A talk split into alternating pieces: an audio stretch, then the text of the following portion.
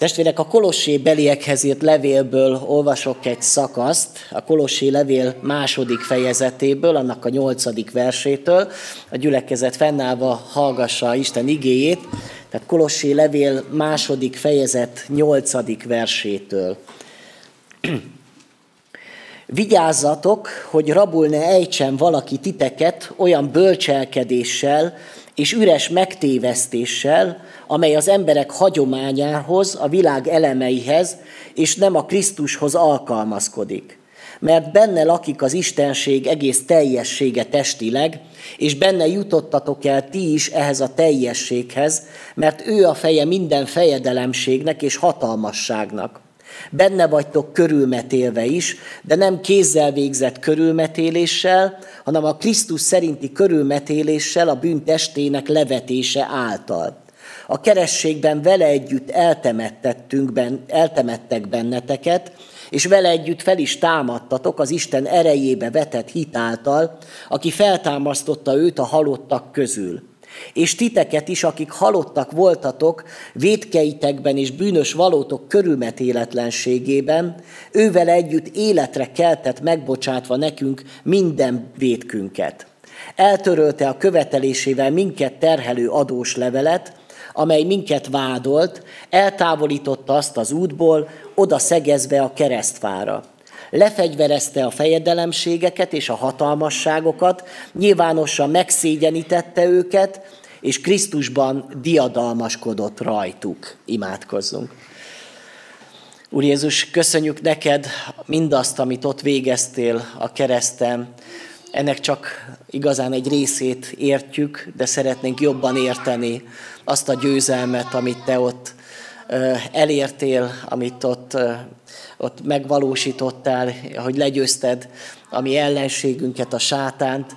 Szeretnénk Istenünk ma is ennek az igazságában gyönyörködni, és engedni is azt, hogyha van az életünkben bármilyen munkája az ellenségnek, akkor azok felett is diadalmat vegyél, hogy tiszták és szabadok lehessünk ebben a világban, és téged tudjunk valóban képviselni, de imádkozunk azért a környezetért, azért a világért, ami körülvesz bennünket, városunkért, ahol nagyon sok embernek az életét leuralja még a, a sátán, hadd jusson el hozzájuk is, Istenem, a Te szabadító üzeneted, hogy megtapasztalják a Te keresztednek a, az áldását, annak a győzelmét. Amen. Foglaljon helyet a gyülekezet. Az a szakasz, amit felolvastam, itt megint azt látjuk, hogy Pálapostolnak az egyik kedvenc témája kerül elő, az, hogy mit jelent a Krisztusban benne lenni, hogy Krisztussal együtt való életünk az mit jelent. Itt ugye azt mondja, hogy vele együtt haltunk meg, vele együtt temettettünk el, vagyis a nagypéntek az bennünk is valósággá vált, és aztán azt is mondja, hogy vele együtt pedig életre keltett. És ez olyan érdekes, hogy nem azt mondja, hogy majd életre fog kelteni bennünket, és a, a feltámadásról nem úgy beszél Pálapostól így ebben a levélben, mint valami jövőbeli reménységünk, vagy a jövőbeli hitünk, hanem amely már megtörtént az életünkben. És hogyha most körülnézünk, akkor azt látjuk, hát még, még nem kaptunk új testet, még nem támadtunk fel. Akkor most miről beszél Pálapostól, de itt nem arról a végső feltámadásról van szó, amikor majd valóban, mikor meghaltunk és új életre kelünk, egy új testet kapva, majd az örökké valóságba fogunk létezni, hanem már az a feltámadás megtörtént bennünk, amikor befogadtuk Jézust a szívünkbe, és vele együtt újjá születtünk. Ez a hitünknek a titka, ebben rejlik a, a hitnek a lényege, hogy az Isten a kereszt ereje által újjászül bennünket, és a Jézus feltámadása bennünk is új életet eredményez. Ezért a, a kereszténység az nem egy vallás, amit meg lehet tanulni, amit el lehet sajátítani, vagy amiben bele lehet nevelkedni, hanem a kereszténység az egy, az egy életforma, vagy egy olyan fajta változással indul az ember életében, amikor a régi elmúlik, és újjá lesz minden. Hogy eltemettetünk vele, meghalunk vele együtt, és új életre támadunk fel.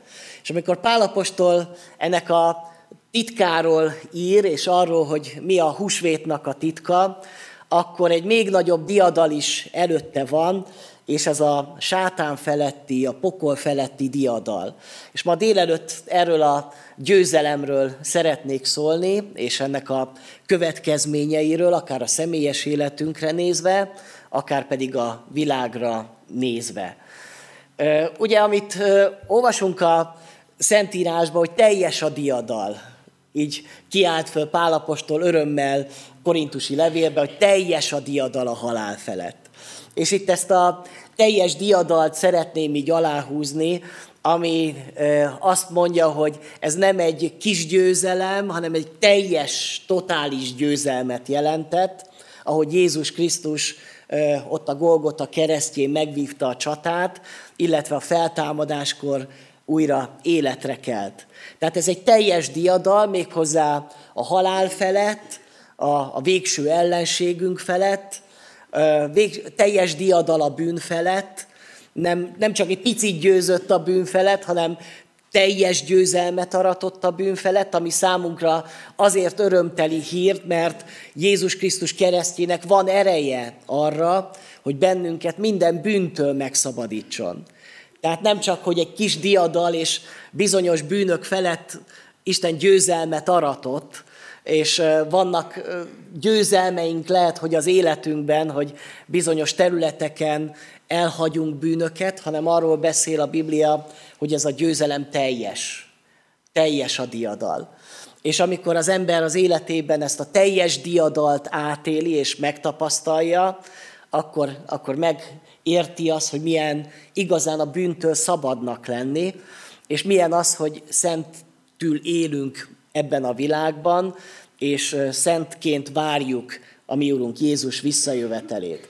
De nem csak a halál és a bűn felett aratott diadalt Jézus ott a kereszten, hanem a Biblia kijelenti, hogy a, a sátán felett is diadalt, győzelmet aratott Jézus.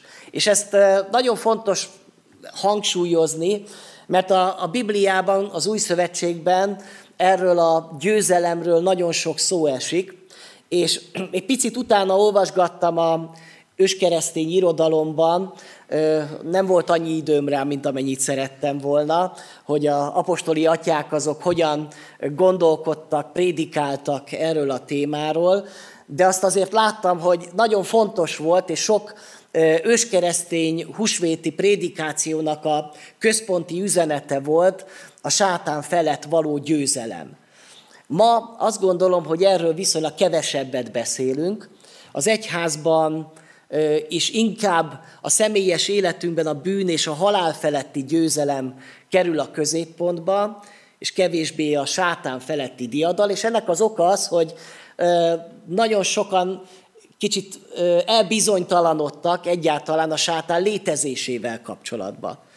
Mert hogy persze a Bibliában rengeteget olvasunk a sátánról, de felvetődik az a kérdés, hogy tényleg el kell képzelnünk azt, hogy van egy ilyen szellemi hatalmasság, aki munkálkodik, meg megtéveszti a világot, olyannyira, hogy nem csak a világból érkezik egyfajta kritika, amikor a sátánról van szó, vagy démonizált állapotról, vagy démonizált emberekről, és akár a világi pszichológusok ugye azt mondják, hogy akiket ugye Jézus ott ördögöket űzött, azok nem voltak mások, mint pszichológiai betegek, akik akkor ugye nem volt még pszichiátria, nem voltak olyan gyógyszerek, hát akkor ez volt, hogy úgymond kiűzte belőlük a démonokat, de ma már tudjuk, hogy démonok nem léteznek.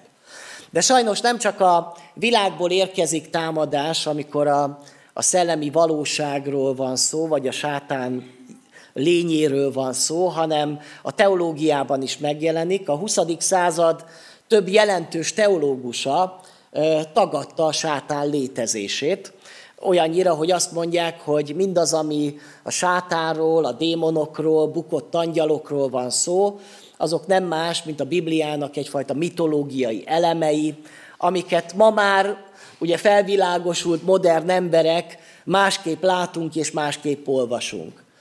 De vajon lehet-e úgy olvasni a Bibliát, hogy azt mondjuk, hogy ennek egy része mitológia? Mert hogyha annak tartjuk a Bibliának egy részét, akkor onnantól kezdve mi az, amit hitelesnek fogunk tartani, mi az, amire ráhelyezhetjük az életünket, és mi az, amit igazságnak tekintünk. Én azt gondolom, és ez kell, hogy valljuk ma is újjászületett mai keresztények, hogy a Biblia minden szava Istentől származik. Azt mondja a Biblia magáról, hogy a teljes írás Istentől ihletett.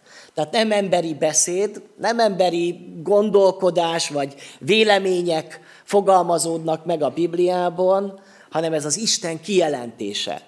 És amikor mi a, a Bibliát kritizáljuk, akkor az Istent kritizáljuk. Mert, mert akkor nem vesszük komolyan azt, amit ő mondott, az ő szavát. Ezért, hogyha a Biblia beszél a sátánról, és beszél bukott angyalokról, beszél a démonokról, akkor azt nekünk is komolyan kell vennünk, mert akkor az az igazság, az az igazságnak a része. Ha nem veszem komolyan a Bibliának ezt a részét, akkor hogyan vegyem komolyan a másik részét, mondjuk Istenről, vagy akár Jézus Krisztusról való kijelentéseket? Azt gondolom, hogy együtt lehet csak elfogadni a Biblia igazságát, vagy együtt elutasítani az egészet. Ezért az első kérdésem az számomra, vagy számotokra, számunkra, hogy számodra a Biblia az Isten igéje-e, Isten szava-e? Hogy elfogadod-e, hogy a benne leírtak, azok Istentől ihlettek, és azok akkor arra méltóak, hogy azt mi komolyan vegyük, és azt igazságnak tartsuk. Mit mond tehát a Biblia a sátán személyével kapcsolatban? Egyrészt folyamatosan látjuk az Ószövetség kezdetétől fogva, viszonylag homályos módon, hogy egy nagy szellemi harcnak a közepébe jön létre a világ, és maga az emberiség is egy ilyen harcban születik. Nagyon érdekes, hogyha más ókori vallásokat tanulmányozunk, vagy olvasunk róluk, akkor nagyon sok ókori vallásnak a, az állítása az, hogy az Istenek harcából születik a világ. Ezt úgy hívják ilyen teológiai kifejezés, hogy kozmogónia, tehát Istenek harca. Ugye a Bibliában ilyen nincsen, mert hát egy Istenről van szó, és nagyon fontos a Biblia számára, hogy ezt az igazságot örökösen ö, hangsúlyozza, hogy, hogy, hogy csak egy Isten van. Tehát nem az Istenek harcáról van szó, hanem Isten és egy valamilyen teremtett lénynek a harcáról, és ennek a harcnak a, az eredménye okoz sok konfliktust az egész teremtett világban és a valóságban. Bizonyos biblia kutatók azt mondják, hogy már a teremtés kezdetekor meg lehet látni az ellenségnek a munkáját, ahogy sötétség volt a mélység felett, és az a sötétség, ami meg a mélység, azok olyan szavak és kifejezések, amik a, a, a pokol, sokszor ezeket a kifejezést használja a pokorra, a, a, a sátánnak a birodalmára. Tehát már ott megjelennek azok a képek a teremtés kezdetekor, ami utal arra, hogy már jelen van a bukás, és amikor azt mondja, hogy kietlen és pusztaság volt a világban, akkor ott is a káosz erőiről beszél a teremtés kezdetekor, amit az Isten megfékez azáltal, hogy helyreállítja a világnak a rendjét, és azt mondja, hogy legyen világosság, azt mondja, hogy ketté választja az eget a földtől, és megteremti a különböző létformákat, és végül megteremti az embert. Tehát tulajdonképpen felfogható a teremtés nem másnak, mint a világ helyreállításának a, az első kísérletét, ahogy Isten egy valamilyen olyan bukás után, amiről nem beszél, és ami káoszt okozott a világban, Isten ismét helyreállítja a világrendjét. És ebbe különös szerepet kap az ember, akin keresztül ezt a rendet Isten meg akarja valósítani. De hogy hogyan is bukott el a sátán, vagy hol, hol érhető tetten ennek a lénynek a bukása, Ezékiel próféta könyvének 28. fejezetében ezt olvassuk, Édenben, Isten kertjében voltál, mindenféle drágakő borított, rubin, topáz és jáspis, krizolit, ónix és nefrit, zafir, karbunkulus és smaragd, aranyból készültek foglalataid, és rajtad levő vésetek teremtésed napján készültek. Fedhetetlen életű voltál teremtésed napjától fogva, míg álnokság nem találtatod benned. Bősz kufárságot közben megteltél erőszakkal, és vétkessé lettél. Azért száműzlek Isten hegyéről, és elkergettelek, te kiterjesztett szárnyú kerúb a tüzes köze, kövek közül. Szépségedben felfuvalkodtál, rosszra használtad bölcsességedet a fényűzés kedvéért. Ledobtalak hát a földre, látványossággá tettelek a királyok számára, sok bűnöddel áldok kufárságoddal meggyaláztat szentélyeidet, azért tüzet gyújtottam benned, és megemésztett téged, hamuvá tettelek a földön mindenki szeme láttára, akik csak ismernek a népek között, szörnyűködnek rajtad, rettenetes véged lett, nem lesz belőled soha semmi. Ez egy kicsit ilyen homályos kijelentés, és ráadásul nem is elsősorban a sátáról beszél ez a szakasz, de nagyon érdekes, hogy vajon miért nevezi azt, akiről bukott, és akiről, akinek a bukásáról beszél, kiterjesztett szárnyú kerubról. Hát ez azért mégiscsak túlmutat azon, hogy itt egy emberről beszélne, mert hogy itt egy angyalról van szó, a kerubok azok angyalok voltak, vagy ma is angyalok, a mennyben vannak ilyen kerubok, majd bizonyára fogjuk őket látni, nem is akármilyen angyalok ezek, nagyon nagy hatalommal bíró angyalok, és azt mondja, hogy itt egy ilyen kiterjesztett szárnyú kerub voltál, ott az Éden kertjébe, de felfúvalkodtál, elbuktál, és rosszra használtad a te bölcsességedet, és ezért én ledobtalak téged arról a helyről, ide a földre, és hogy rettenetes véged lett, és soha nem lesz belőled semmi. Ez tulajdonképpen az egyik legelső kijelentés a sátán bukásáról, és magáról a sátáról, az ő lényéről, ami azt mondja, hogy a sátán eredetileg nem gonosz volt, hanem jó volt egy kiterjesztett szárnyú kerub.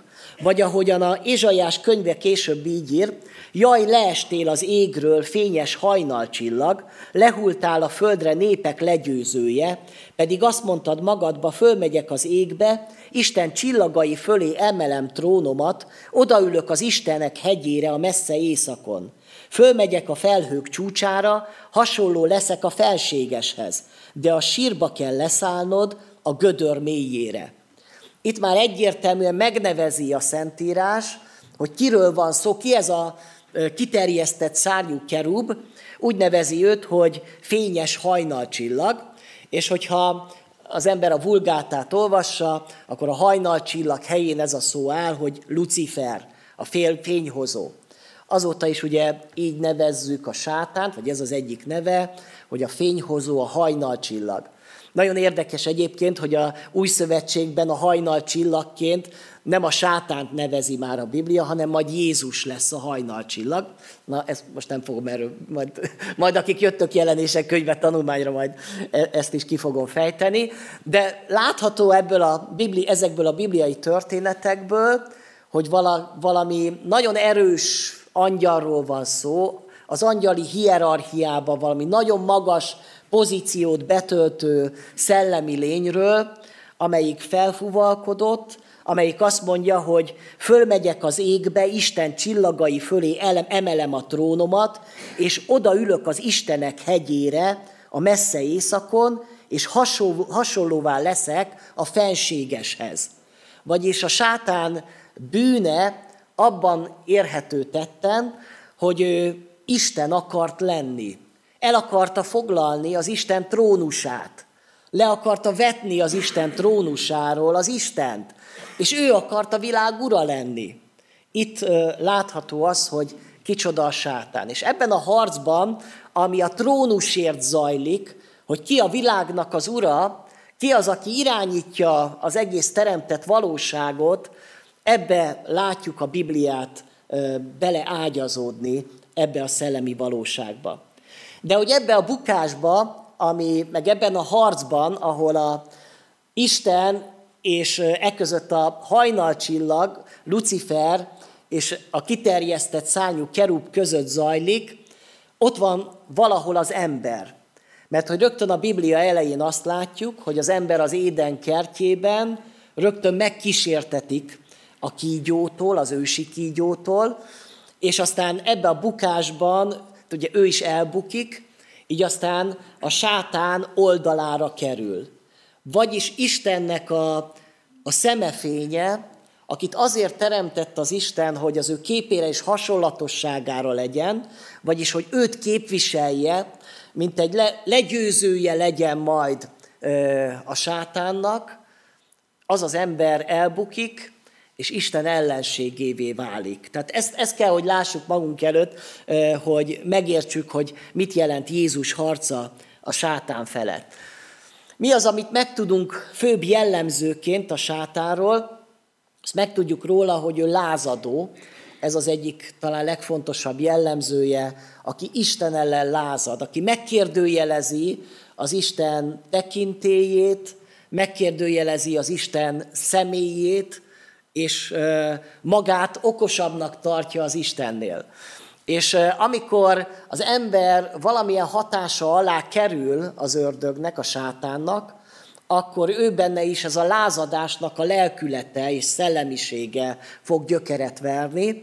És hogyha magunkban észrevesszük ezt a indulatot, hogy megkérdőjelezzük az Istennek a, a, a, a személyét, vagy az Isten igéjét megkérdőjelezzük, vagy az Isten jóságát kérdőjelezzük meg, akkor az mindig jel arra, hogy ez alapvetően az ördögtől van. Az ördög a lázadó, aki Isten ellen lázad. A következő jellemző az, hogy Isten káromló. A világ teremtésének a célja alapvetően az Isten dicsőségének a magasztalása. Erre, ezért teremtette Isten a világot, hogy az ő dicsőségének a magasztalására legyen. Ez nagyon érdekes kijelentés. Gondolhatnánk azt, hogy Isten azért mennyire ilyen felfúvalkodott lehet, hogy azért teremti csak a világot, hogy mindenki őt dicsőítse, de ha azt igazán belegondolunk, hogy kicsoda az Isten, és hogy valóban méltó arra, hogy mi dicsőítsük őt, akkor itt nem kérdéses az, hogy ő tényleg, és majd az örökké valóságig szeretnénk majd dicsérni az ő nevét, de hogy a sátán az, aki megkérdőjelezi, hogy az Isten méltó-e arra, hogy mi dicsőítsük őt. Alapvetően a sátán nem Isten tagadó, tehát nem ateista. Hát hogyan lenne a sátán ateista, pontosan tudja, hogy van Isten. Hogyha tetten érjük az evangéliumokba, hogy a sátán pontosan tudta az, hogy kicsoda Jézus. Amikor démonizált emberek voltak, azok, mikor meglátták Jézust, azok tettek a legjobb bizonyságot Jézusról. Lehet olvasni a Bibliába. Találkozik egy démonizált emberrel, és azt mondja, hogy Názáreti Jézus Istennek a fia, azért jöttél, hogy meggyötörj bennünket?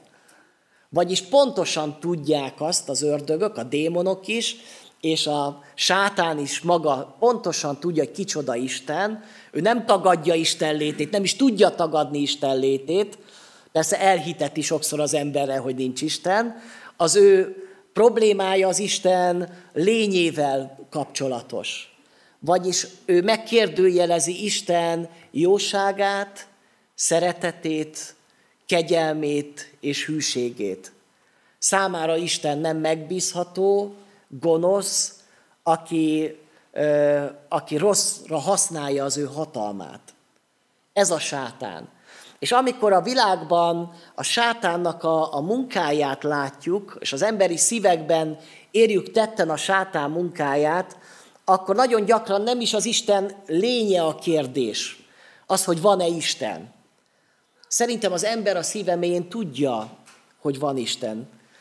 Azt mondja az egyik Zsoltár, a bolond mondja a szívében, hogy nincs Isten. Tehát, hogy bolondok azok, akik úgy nevezi a Biblia, bolond az, aki ateista, mert hogy az ember a szíve mélyén tudja, De miért tagadja az Isten létét? Azért, mert nem bízik benne, mert nem hiszi, nem tartja őt imádatra méltónak az Istent, hanem ő úgy gondolja, hogy az Isten érzéketlen, az Isten nem jó, hogy az Isten megteremtette a világot és magára hagyta, hogy engem bent hagy a szenvedésbe, és nem törődik velem, hogyha valami fáj nekem, az Isten nem törődik velünk. Ez az ördög gondolata. Vagyis az Isten káromlás megkérdőjelezni az Isten tulajdonságait, hogy kicsoda az Isten.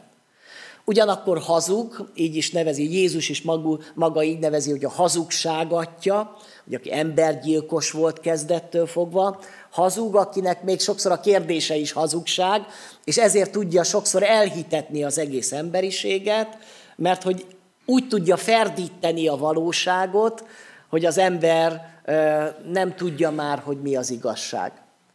Ő gonosz, velejéig gonosz, romlott, embergyilkos volt kezdettől fogva, tehát amikor az ember beleviszi a bukásba, a lázadásba, azt nem azért teszi, hogy az embernek valami jót okozzon.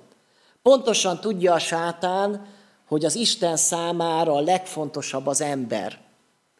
És ez nekünk jó hír, hogy az Isten számára mi a legfontosabb teremtményei vagyunk. Isten gyönyörködik a világban, a földben, a növényekben, az állatokban, arra is azt mondta az Isten, hogy íme jó. Örült neki az Isten. Újongott, amikor megteremtette, és ma is örül, amikor látja a teremtett világnak a szépségét az Isten. Ez az ő alkotása. De amikor az embert megteremti az Isten, akkor úgy újong az Isten, hogy íme igen jó. A legjobban akkor örül az Isten, amikor látja az embert. És ma is így van az Isten, hogy a legjobban az embert szereti, és miutánunk vágyakozik az Isten. És miközben ott vannak az angyalok seregei körülötte, nagyon közel vannak az angyalok az Istenhez, de mégsem az angyalokat szereti legjobban az Isten, értsék jobb, jobban vagy kevésbé szereti, hanem az ő szemefénye az ember, és te vagy. És szerintem az angyalok szeretnének emberré lenni, és szeretnének csak ilyen teremtmények lenni. Mi sokszor úgy azt gondoljuk, milyen jó lenne angyalnak lenni, de ha angyalok lennénk, akkor azt mondanánk, hogy milyen jó lenne emberré lenni.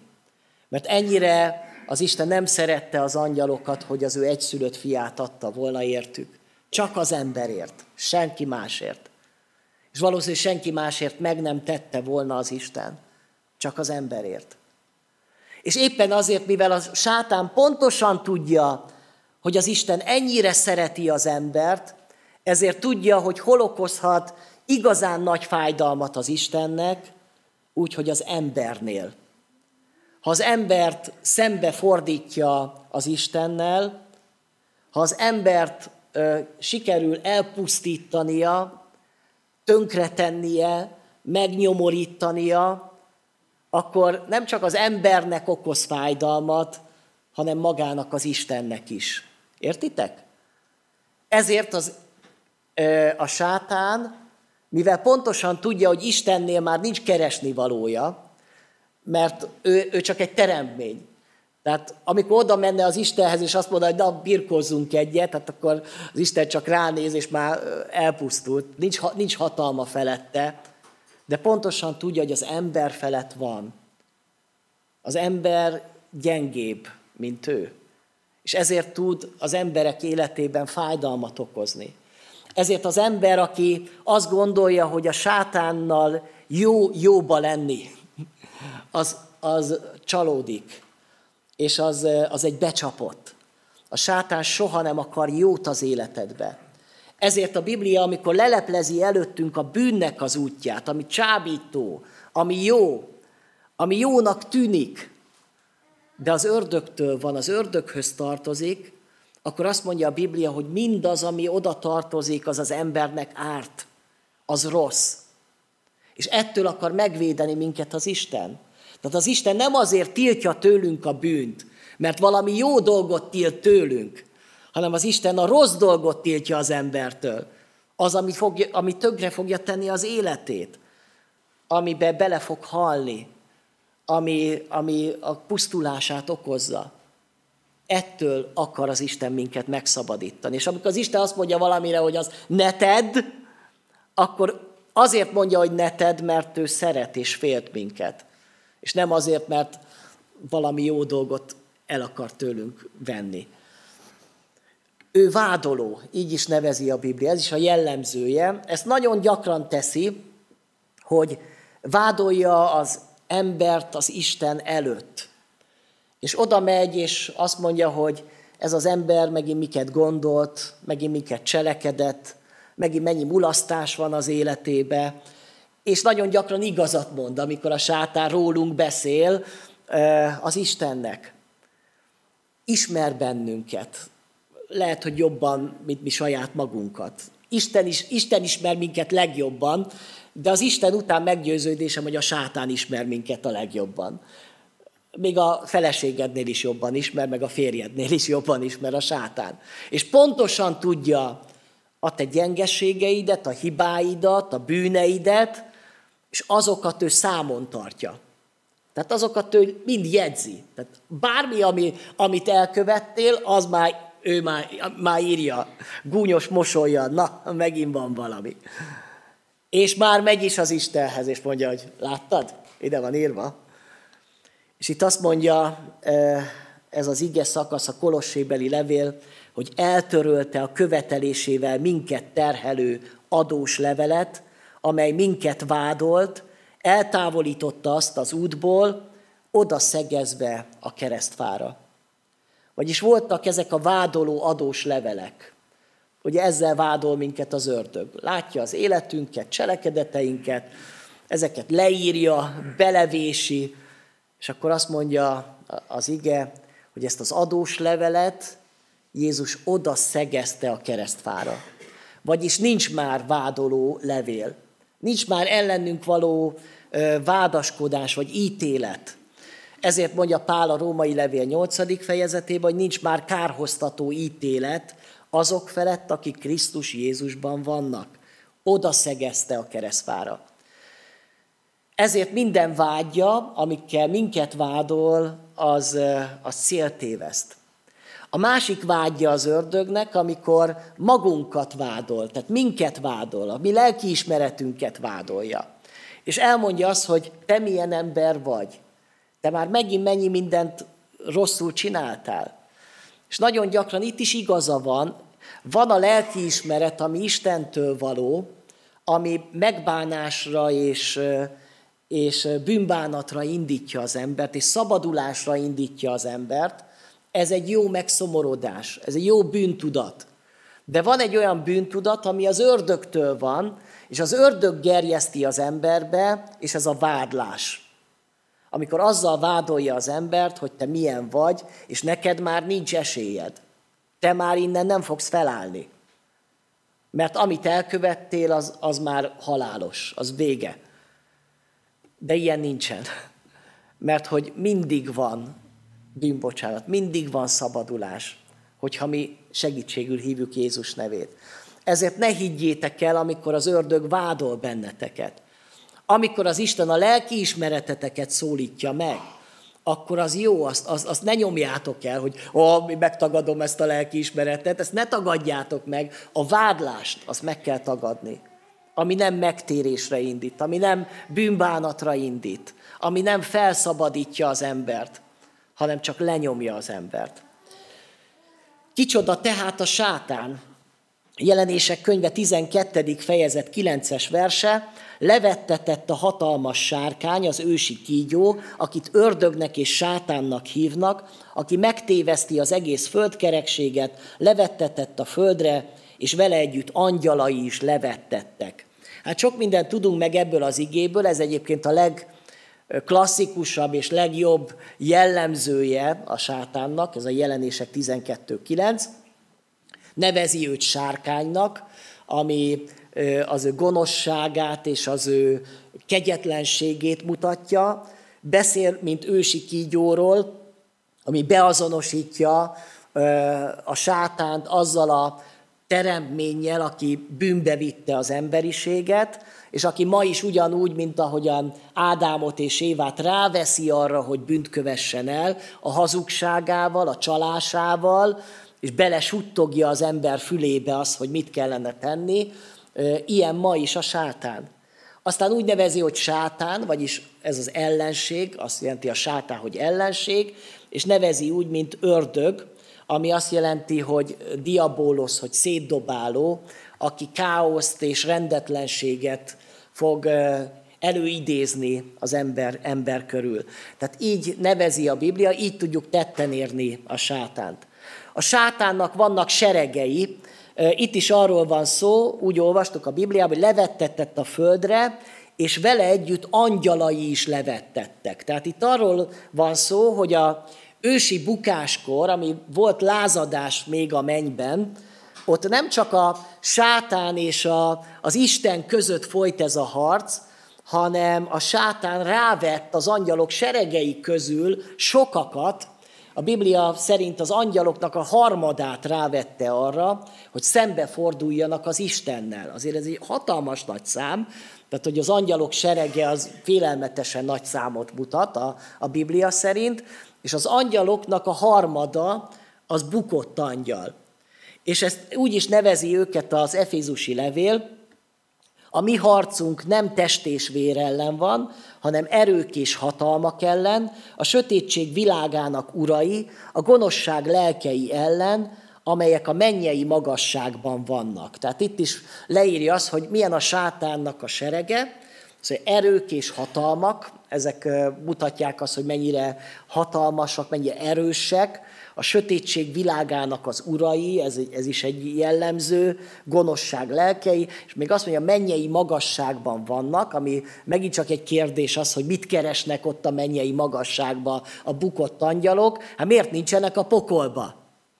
És a mi fejünkben a, a ördögöt, a sátánt, meg a, a bukott angyalokat mi a pokolba helyeznénk el, de hogy jelenleg még nem ott vannak majd oda kerülnek, majd a legvégső helyük majd az lesz, amikor majd levettetnek már ide a földre, aztán levettetnek még tovább, és egyenesen bezárja őket majd Isten a tűznek a tavába, és az a pokol. De most jelenleg nem ott vannak, a szellemi világban vannak, és ezt ne úgy képzeljük el, hogy a szellemi világban ott van a menny, és akkor ott vannak a jó angyalok, meg ott vannak a rossz angyalok is, és akkor ott nem tudom, fociznak, vagy és akkor megmérkőznek egymással, vagy a fura, fura képet mutat ez, de képzeljük el a szellemi valóságot úgy, mint ami nem egy rétegű, hanem ahol sok szint van. Ez egy sok szintű szellemi valóság. Ezről is beszél a, a Szentírás. Ezt nem annyira értjük, hogy hogy van, hogy pontosan hány szintje van az égnek, de azt mondja Pálapostól, hogy ismertem egy embert, aki elragadtatott a harmadik égig. Ugye így mondja a harmadik égig. Tehát a szellemi valóságának egy harmadik szintjére emeltetett föl. Ezek szerint ugye van több szintje, Na most ennek a, ennek a egyik szintjén vannak jelenleg ezek a bukott angyalok, és maga a sátán is itt tanyázik, és onnan, onnan intézi a dolgait.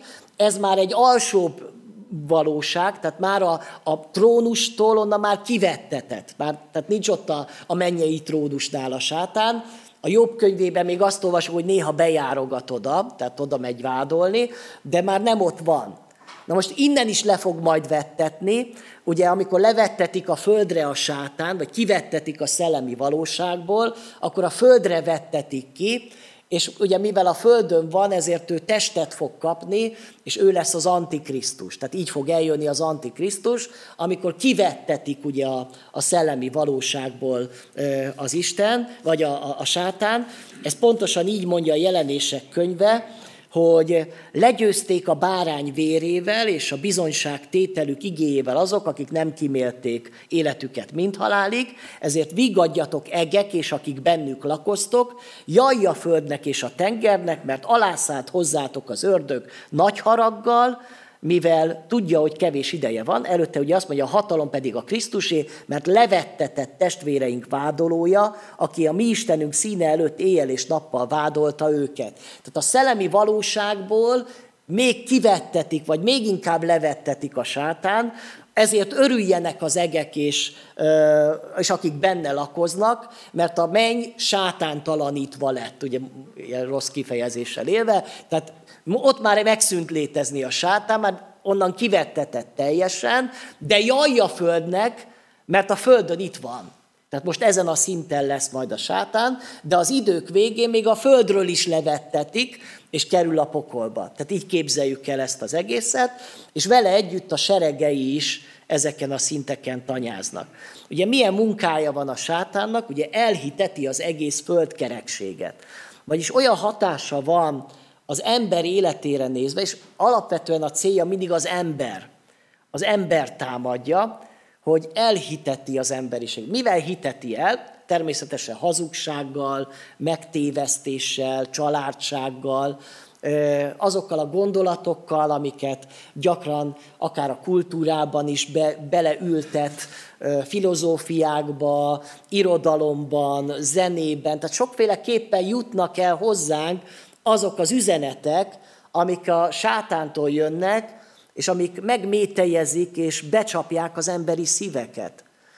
Ezért sokkal óvatosabbnak kellene lennünk, amikor bármilyen szellemi terméket fogyasztunk, mert az nem, a, nem biztos, hogy az Istentől való. És nem, nem vagyok benne biztos, hogy van semleges szellemi dolog. Hogy ami teljesen semleges. Tehát, hogyha megnézek egy filmet, akkor az vajon lehet ez semleges. Hogy ez csak egy film. Vagy van valamilyen szellemi tartalma, üzenete. Természetesen nem kell attól félni, hogy most megnézek egy filmet, és már megszállnak a démonok, de hogy, hogy van valamilyen szellemi tartalma mindennek a világban, és minden hatással akar lenni ránk. És mivel az ördög nagyon jól végzi a munkáját, ezért nagyon sok eszközt használ arra, hogy az embert becsapja és azt mondja, hogy az egész emberiséget, az egész földkerekséget becsapja. Olyan döbbenetes dolog, hogy az igazság az, hogy az embert az Isten szereti. Az életét adta érte Jézus. És mégis az emberek jobban elhiszik a hazugságot, mint ezt az igazságot. Mert hogyha igazán hinnének az emberek Jézusba, akkor nem ilyen kevés ember járna templomba és imaházakba. És nem ilyen lenne a világ. De az emberek inkább az ördögök választják, függetlenül attól, hogy ettől csak rosszabb lesz az életük, és tönkre megy az életük, döbbenetes, hogy, hogy micsoda becsapás folyik ebben a, ebben a világban. Ez az állapot egy eh, megkötözött állapot, hogy az ember nem szabad. Eh, amikor elhiteti az emberiséget, akkor az a megkötözi, akár az értelmében, az érzelmeiben, a lelkiismeretében, a tetteiben, és nem képes jól gondolkodni. Az az ige szakasz, amit felolvastam, az így kezdődött, hogy vigyázzatok, hogy rabul ne ejtsen valaki titeket olyan bölcselkedéssel, üres megtévesztéssel, amely az emberek hagyományához, a világ elemeihez, és nem Krisztushoz alkalmazkodik. Vagyis miről van szó? Hogy az ördög nem fog megállni az imaháznak az ajtajába hanem az ördög nem csak az egész világot akarja befolyásolni és becsapni, hanem a hívőket is. Tehát ezért azt mondja a hívőknek, hogy vigyázzatok, hogy legyetek óvatosak, mert rabul ejthet benneteket is a, a valaki, hát ugye ki ez a valaki? Hát maga a sátán, az ellenségünk, aki üres bölcselkedéssel, meg mindenféle dolgokkal ami nem a Krisztushoz alkalmazkodik, azzal becsapja a hívő embert. És milyen rossz az, amikor valaki hívő ember, de becsapja őt az ördög. És már ő se látja a valóságot, ő is megkötözött az értelmében, az érzelmében, az akaratában, a cselekedeteiben, elveszíti az erejét, elveszíti a, a hitét, és képtelen arra, hogy imádkozzon, képtelen arra, hogy szolgáljon, már nem mozdul a szíve arra, hogy az Istent imádja, hogy magasztalja, ez mind annak a jele, hogy megtévesztette a sátán. És ha most lehet, hogy szellemileg látnánk sokszor a gyülekezetek állapotát, akkor látnánk azt, hogy a gyülekezetekben sok megkötözött ember van. Azok, akikben ott van az erő, hogy olyanok legyenek, mint Dávid, vagy mint Pálapostól, de nem lesznek azok, mert megtévesztette őket a sátán, és benne vannak egy olyan világban, egy ilyen buborékban, hogy nem látják a valóságot igazán. És megkötözöttek. És az Isten azt akarja, hogy szabadulj fel, hogy legyél szabad. És ezért van majd ez az ige, hogy majd Jézusnak a győzelme a sátán felett. És akkor nézzük, hogy a Jézus és a sátán viszonya, amikor Jézus megjelent ezen a földön, akkor a sátán különösen akcióba lépett, és egy folyamatos harcról olvasunk az evangéliumokban, hogy a legismertebb az a kísértés történet, amikor megkísérti a, sátán Jézust, de azt, mondjuk, csak, azt mondja az ige, hogy csak egy időre távozott el tőle, és folyamatosan jelen volt a kísértés, folyamatosan el akarta buktatni Jézust, hiszen pontosan tudta, hogy mi a tétje annak, hogyha Jézust elbuktatja. Ilyen esélye nem volt a sátánnak sohasem, mint Jézus földre születésekor. Már mikor megszületett, már el akarta pusztítani. Már Heródest indította, hogy minden csecsemőt meg kell ölni. De persze az Isten meg tudta védeni az ő fiát. Értsük jól, hogy a sátán Istene nem tud már mit kezdeni, de amikor az Isten emberré lett, akkor pontosan tudta, hogy most van esélyem arra, hogy az Istennel szembe kerüljek, és, és legyőzzem őt. És pontosan ez volt az ő terve, hogy Jézus ellen mindent bevetett. Az összes erejét, az összes uh, hatalmát bele akarta vetni. És Jézus mindvégig megállt. És mindvégig győzött. Ugyanakkor ez egy nagyon érdekes, hogy, hogy a sátán tulajdonképpen öngolt rúg, saját magát fogja majd rossz helyzetbe hozni, mert hogy ő nem tudott, nem látott bele az Isten tervébe. Ő azt gondolta a nagypénteken, hogy ő legyőzte Jézust. Képzeljétek el, a sátán szerintem örült. Van egy ilyen karikatúra, ezt az interneten találtam, pokolba, ugye tudjuk, most még nem a pokolba vannak az ördögök, meg a démonok, mennyei magasságba, de hogy nagy buli csapnak az ördögök és a démonok. Jézus meghalt, mert elhitték azt, hogy legyőztük. És öröm volt, nem a mennyben, öröm volt a pokolban. De micsoda hír lehetett húsvét üzenete, hogy Jézus él hogy feltámadt. Értitek ezt a dolgot? Ha valaki ismeri C.S. Lewis-nak a Narnia című meséjét,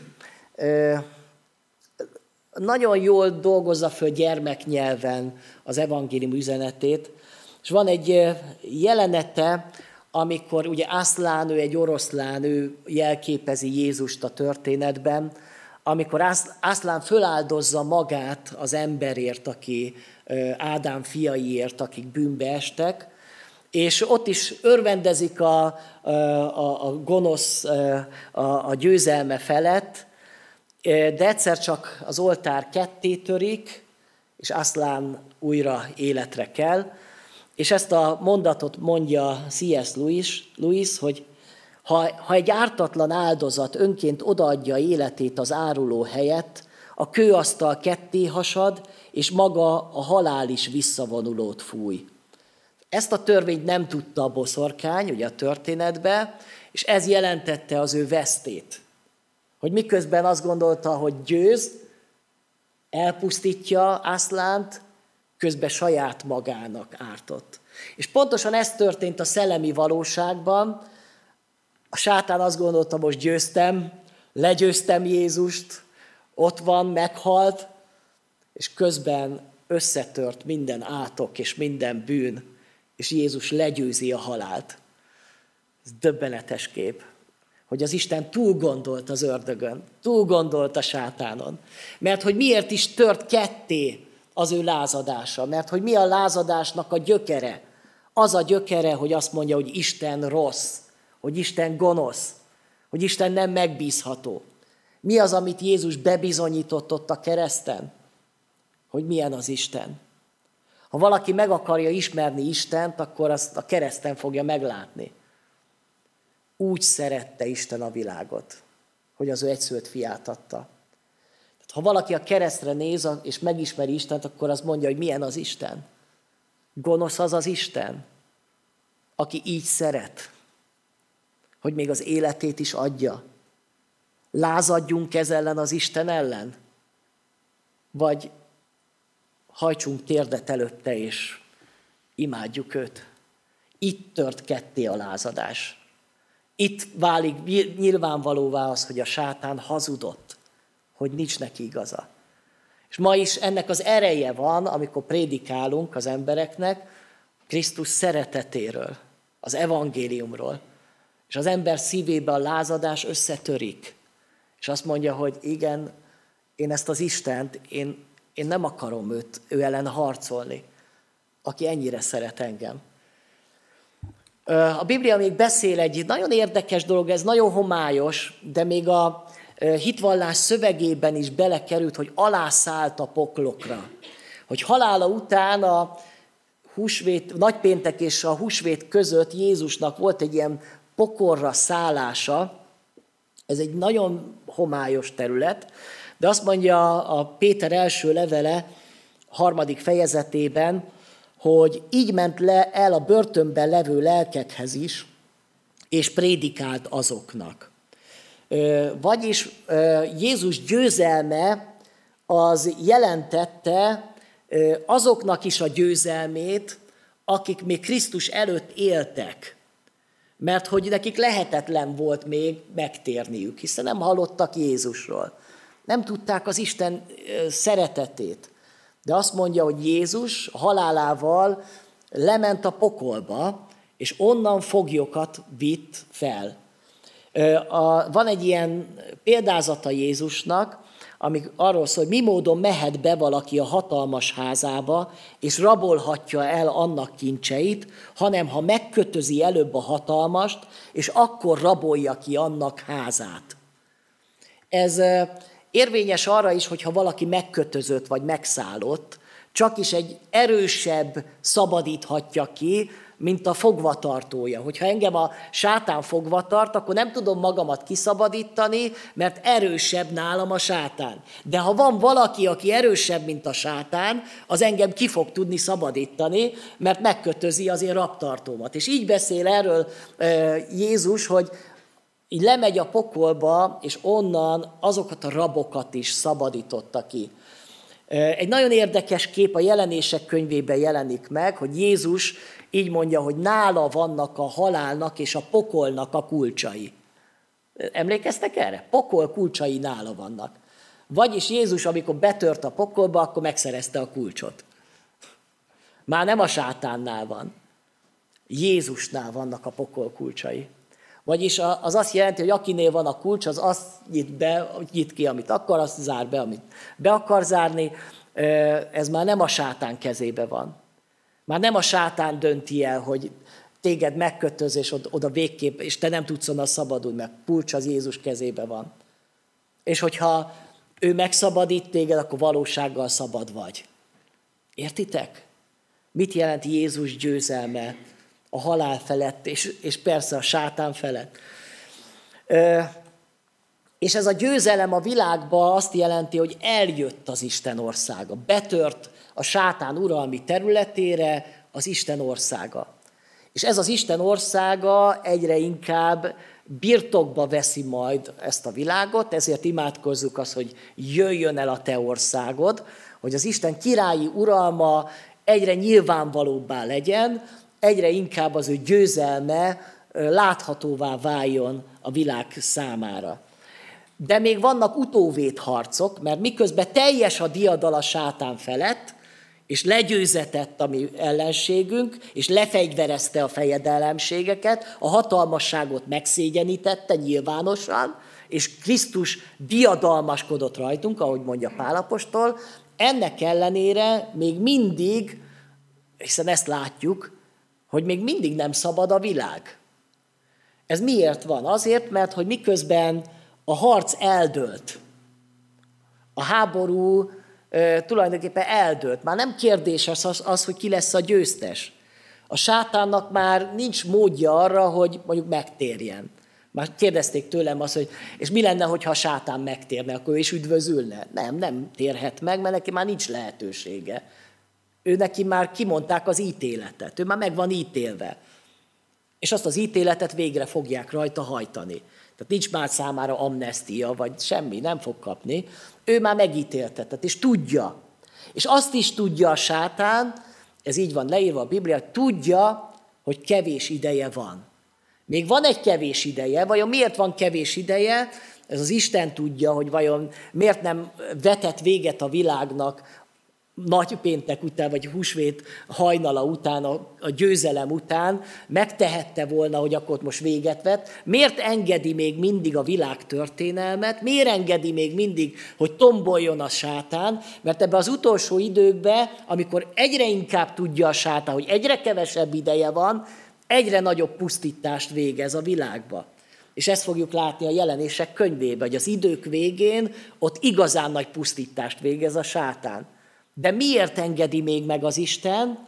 Azért, mert még mindig menteni akar embert. Még mindig menteni a menthetőt. Ha 50 évvel ezelőtt véget vetett volna Isten a világnak, akkor most nem lennénk mi se sokan nem lennének hívők, akik 50 évvel ezelőtt megtértek, azok felélegezhetnek, de akik utána tértünk meg, azok most nem, nem lennénk. Az Isten még várt rád.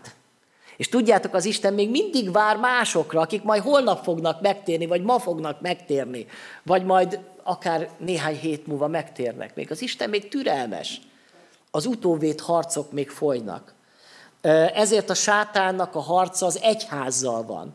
A jelenések könyvében nagyon világos, hogy az egyház ellen veti be az ő hatalmát. Ez olyan, mint amikor már a németek elveszítették a háborút, és ezt pontosan tudták a normandiai partra szállás napján, hogy itt már nekik esélyük nincs arra, hogy győzzenek. De mit láttunk a 44 után? Az, hogy a, a németek, a fasiszták, a nácik utána végezték a legnagyobb pusztítást. Utána végezték ki a legtöbb zsidót a koncentrációs táborokba. Azért, mert tudták, hogy kevés időnk van. És még az utolsó erőnkkel is pusztítani akarunk. Ez a gonosz, ez a sátán. És ezt teszi ma is a világba.